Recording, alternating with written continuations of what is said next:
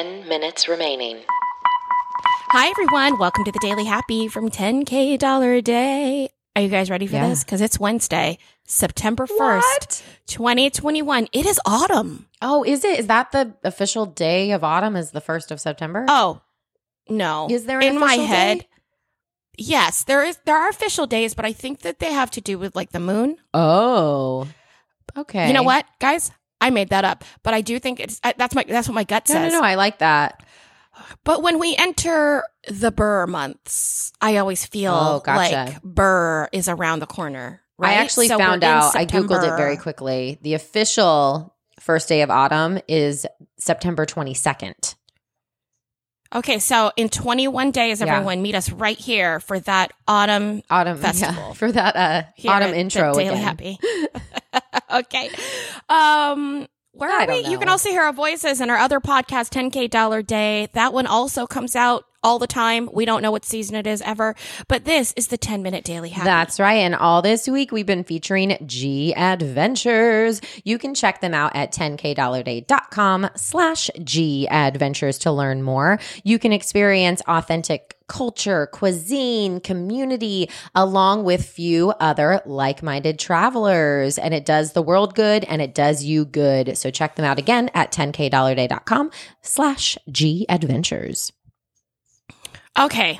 I have a weird story. I'm ready for it.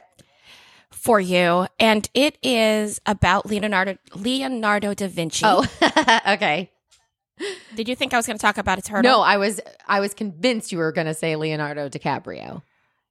Oh no, that's Like no. I This almost finished your sentence, and then I was like, no, that would be my headline. Of course, you're going to talk about Leonardo da Vinci. That's really funny. So they've just um researchers, like genetic researchers, Yeah.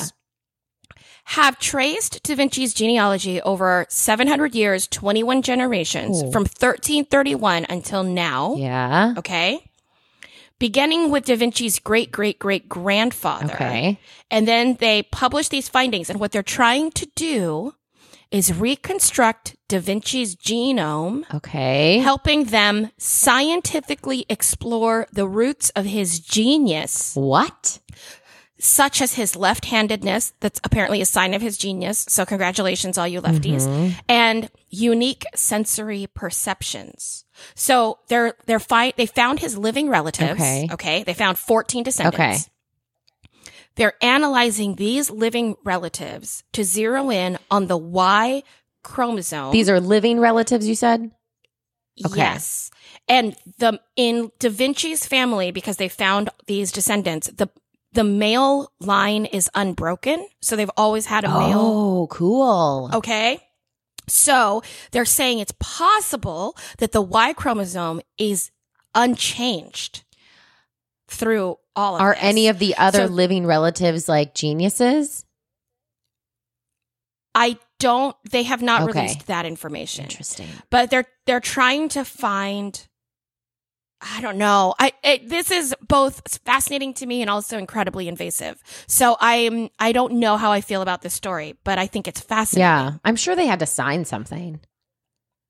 I'm sure they have to sign something and because it doesn't go into anything that he would have kept private, Right. I think I'm okay with it. You know, I hate it when they're like, "We found these old journals." And I'm like, "No one he didn't want you to see those journals." Yeah. But this is different. This is this is something I do think he would not that it needs to be case by case, but Right. I think because it's not creative stuff, it's fine. Um, but how insane, That's right? insane. And it's insane that they've even figured out how to do that or like hone in on that chromosome. Like, what? And then what are they going to do with that information? Are they going to be like, cool, we found this genius Y chromosome that only lives in these people.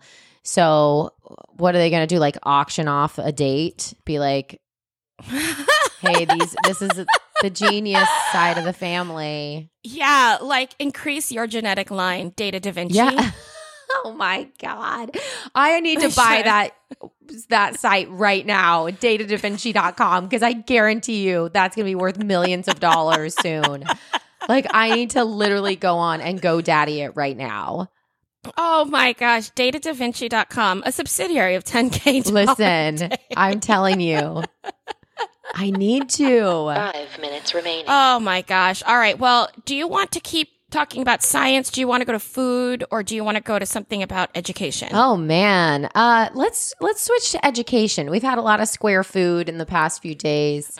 And we, We we have have, had we always have science, you know, because that's just the type of people we are. Yeah, we're just those Just science kidding. girls. You know us, science girls.